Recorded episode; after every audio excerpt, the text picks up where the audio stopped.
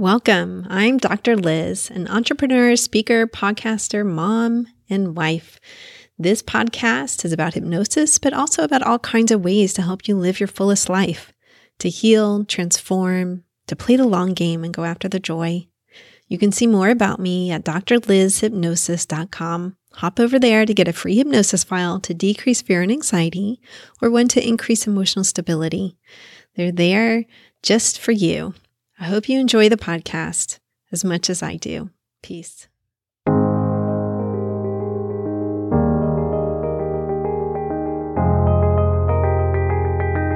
morning, everyone. Dr. Liz here.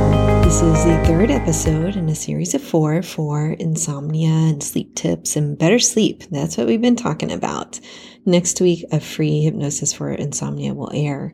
So keep an eye out for that. I hope everyone's doing well. I'm recording this in the middle of summer in Florida, and it is hot out there, like super hot.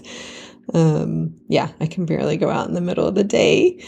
And um, I really have to watch what I wear as well. So there's some materials that it's just too hot to wear in the summer. It's like, ah, I feel like I'm like dying in them. Like, oh my gosh. Let's jump in here to how to shift your sleep. And then I'm going to answer a few FAQs, frequent questions that I get about insomnia or CBTI, cognitive behavioral therapy for insomnia, and hypnosis. Because after all, I am a hypnotherapist, and this is the Hypnotize Me podcast. I know I talk about a lot of different things, but I do always like to throw something in about hypnosis. So let's start with how to shift your bedtime. This happens when your work schedule will change, school schedules, when you transition from, let's say, the summer to the school year, the school year to the summer, something like that. This isn't about jet lag.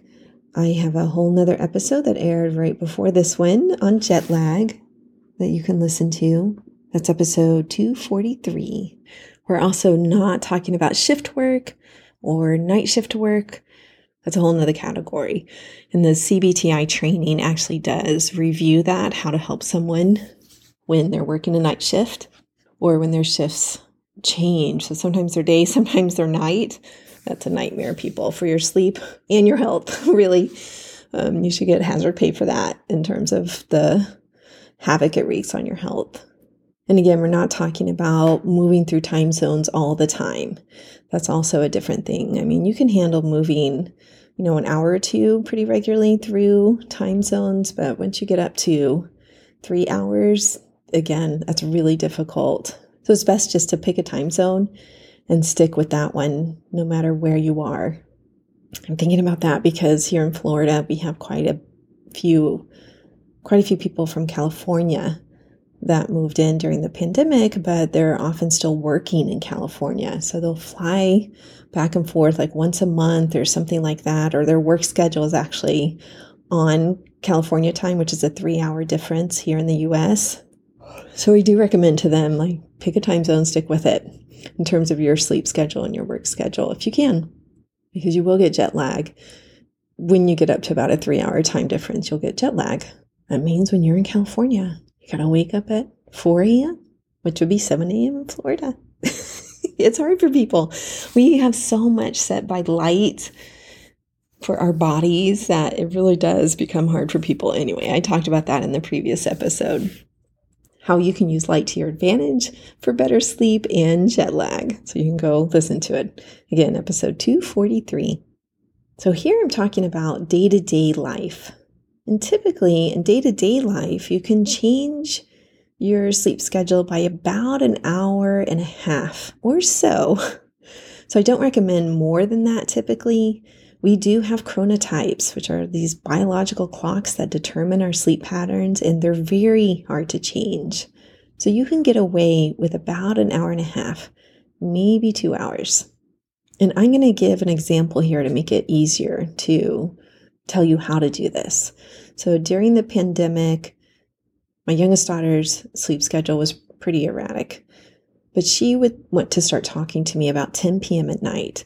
Now at the time, I went to bed around 9:30, 10, But I realized that she would want to start talking to me right around then and have some conversation about her life or her thoughts or just silly stuff, whatever it was.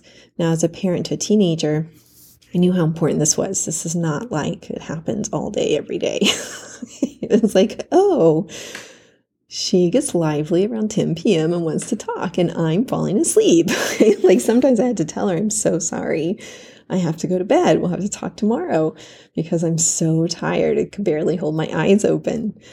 So I decided I will shift my sleep schedule. Now, I could do this because my work schedule is flexible.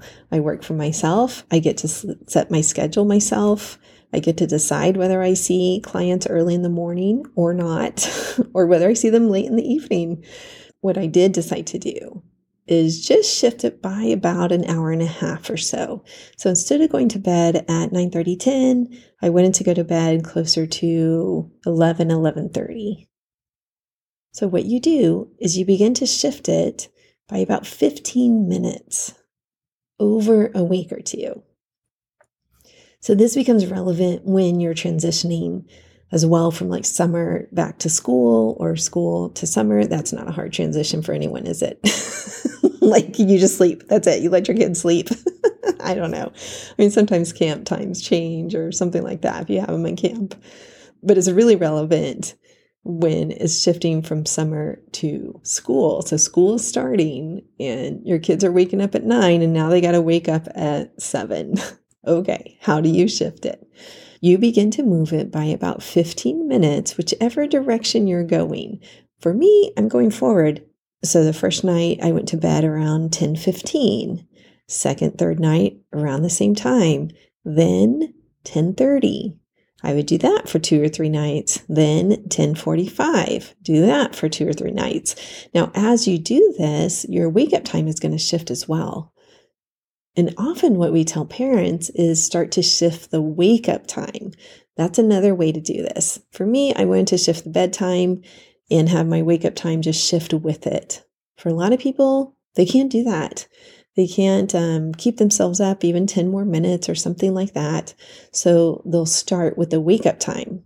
So you have option A, start with the bedtime. You have option B, start with the wake up time.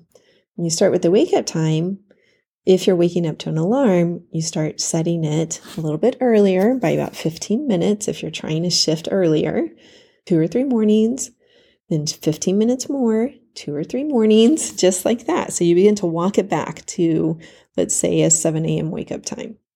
At night, you're doing it the opposite. But your wake up time is also going to shift. I wake up pretty easily naturally between 6:30 7:30 by the third night that it was 10:15, 10:30, have a little bit of wiggle room in there. I was waking up more like 6:45, 7 a.m. So it was shifting. My wake up time was shifting with my bedtime because my body needs a certain amount of sleep. So it's going to do that naturally. It's going to try to get the sleep it needs. So you can imagine if you're starting with a wake up time. So you have a 14 year old and they've got to wake up at seven now instead of nine. Well, the 14 year olds wake up at like 2 p.m. Let's not even talk about that. okay. So you start having them get up at 8:45 then 8:30 you can see how this would take you know a week or two to really shift them if you're going to do it gently my daughter always opts to do it like the uh the hard way i say to where she'll stay up until like the the night before school and then she'll have to be up super early the night before school starts and that first week is pretty miserable miserable for her because she hasn't done it the gradual way. But hey that's her decision. Sometimes when her sleep schedule gets way out of whack she'll come to me and say okay mom um, help me with this. Um, I want to get it back on schedule. You know, what time do I need to start falling asleep? It's like, okay, it's like it doesn't work that way. When your body's used to being up, it's very difficult to make it go to sleep at a certain time. You're just not tired yet. You're not sleepy. But that seems easier to her than like, all right, you've got to start waking up at this time. that does feel pretty miserable to some people. Anyway, so there you go. You just do it by 15 minute increments. Every couple of days, you're changing it until you get to the time that you want. So, again, this took me about a week to two weeks to do, to where then I was awake at 10 p.m. and could talk to her easily. And then I'd go to bed right around 11:30. So for me, that also meant I shifted my client so that I started later as well. So I'd start right around like 9:30 instead of 8:30, seeing people in my private practice. But that's how you do it. It's not that hard. It's pretty quick and easy. Okay, let's jump into the common questions that I get about CBTI and hypnosis in this part of the episode. First question is How soon do I have to get out of bed in the morning when I wake up? It's a great question. Sometimes people want to laze around in bed. Sometimes they do that for hours, reading or, I don't know, watching TV or hanging out with their partner. We never recommend hanging out in bed for hours. okay. If you have a sleep problem, if you don't have insomnia and you sleep just fine and that works for you, you don't have to worry about that at all. But if you have a problem with sleep or you have chronic insomnia, we recommend about 10 to 15 minutes and then you're out of bed. What I say is have a transition area. So if you have a bedroom big enough to have a small chair in it or something like that, a, a chair that can be cozy and comfortable, but get yourself out of bed, use the bathroom, brush your teeth, wash your face a little, get a little light from windows or by going outside. And then you can hang around a little bit in your transition area, in your comfy chair. And that way, your brain's not associating bed with wakefulness. So there you go. It's about 10, 15 minutes, then you need to be out of bed. Similar question Can you read in bed? So, what I tell my readers is that yes, you can read in bed if you're reading like 20, 30 minutes before you fall asleep. I typically do not want people reading longer than that in bed because, again, if you're having problems with sleep, your brain has learned to associate bed with wakefulness somehow. We want you to associate bed with sleep. So, read for 20, 30 minutes and then close the book or turn the book off and go to sleep. If you're not sleepy, then you need to get out of bed after about 20 minutes or so and read somewhere else. I'm a reader. I read every night before I fall asleep. Occasionally, I'll read if I'm awake in like the early, early hours of the morning. So let's say 3 30, 4 a.m. It's not time to get up yet, but I can read and fall back asleep within, I don't know, 10, 15 minutes typically. It's hardly ever longer than that. That's okay. If you're reading from like 3 a.m. to 5:30 a.m., we don't want you to do that in bed. This goes right along with how long does it typically take people to fall asleep? It's anywhere from 10 to 20 minutes, sometimes 30. So you do not have a sleep problem if you're able to fall asleep within 20 minutes of getting into bed. Sometimes people expect that they should be able to get into bed, close their eyes, and boom, like my husband. he's not quite like that. He actually does like play on his phone some a little bit before he goes to sleep, but he's he's pretty quick typically. So anywhere from 10, 20, even 30 if that's pretty regular for you, you don't have a problem falling asleep. Now you may have a problem waking up in the middle of the night and that's a, a different thing that we talk about. But it's not a problem falling asleep. If it's taking longer than that, then absolutely you start to fall into the primary insomnia category, meaning it takes too long to fall asleep. Now, people ask me in this window, is it okay to listen to a meditation, a guided meditation, my Calm app, Insight Timer? There's a million like meditation apps, a hypnosis file that I gave them. And I say, yes, it is. It's perfectly acceptable to listen to one of those files during those 20, 30 minutes or so but what we don't want is you depending on those files like a sleeping pill. In my practice, I want you to learn the technique I'm teaching through the hypnosis file so that you can do it yourself. I have this one that's like a countdown. I have a, a couple of others that are different techniques to let go of thoughts and anxieties. And I want you to be able to learn those so that you can do it in your mind by yourself without listening to a file. But if you need to listen to that file in the beginning or you're just having a rough night, then that's absolutely fine to listen to your hypnosis for insomnia file, or I like to say hypnosis for better sleep file. Another question I get is whether I can help someone. This one is the most adorable question, really. People come and say, I've had lifelong insomnia. Can you help me? Dr. Liz. And I'm like, absolutely. I cannot tell you how many people I've helped with lifelong insomnia. We begin to look at the concepts of sleep and put structure around it, and they learn what good sleep hygiene is. That's only a piece of the puzzle, it's not the whole puzzle what to do if they are awake, how to condition their brain for bed is sleep, how to take down the anxiety around sleep. And it is literally three to four sessions, sometimes five sessions, sometimes six we go where people with lifelong insomnia have much better sleep. Like it feels like a miracle to them as it did to me when I discovered like hypnosis for insomnia and then CBTI, cognitive behavioral therapy for insomnia, and my sleep just got better and better. I get it. I had lifelong insomnia and I am a prime example of this. Absolutely, I can help you and actually pretty quickly. This is not like months and months and months of treatment. Now, if someone's on medication, it does take a little bit longer because medication takes a while to come off of. We don't want you going cold turkey on medication because you'll get rebound insomnia.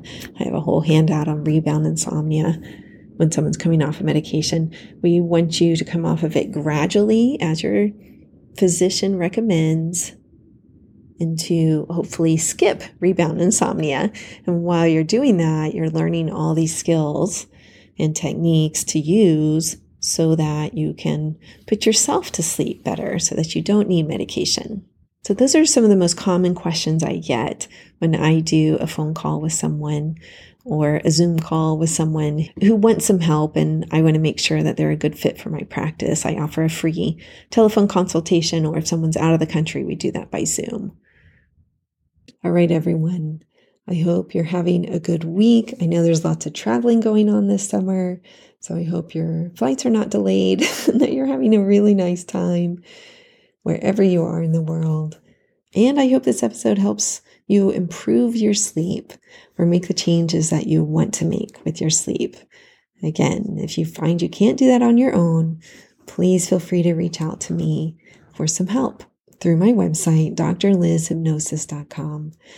Now, right before I go, remember that I'm going to air a free hypnosis for insomnia next week, but also there's already one on the podcast. And you get that when you sign up for the newsletter. You get a free hypnosis for insomnia. So you can do it either way. You can search it up on the podcast or you can subscribe to the newsletter over at my website and get the file directly where you can download it. That way you don't have to open your podcast app and search it up every time. All right, everyone. Hope you're healthy and safe. Peace.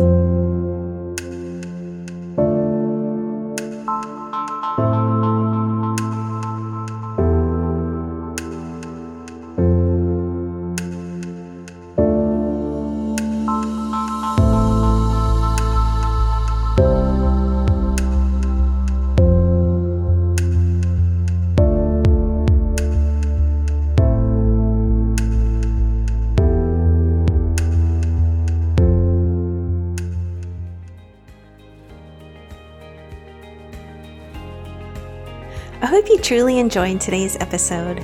Remember that you can get free hypnosis downloads over at my website, drlizhypnosis.com. D R L I Z hypnosis.com.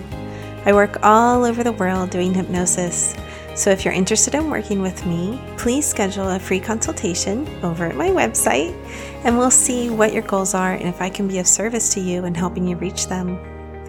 Finally, if you liked today's episode, please subscribe to the podcast or tell a friend. That way, more and more people learn about the power of hypnosis. All right, everyone, have a wonderful week. Peace.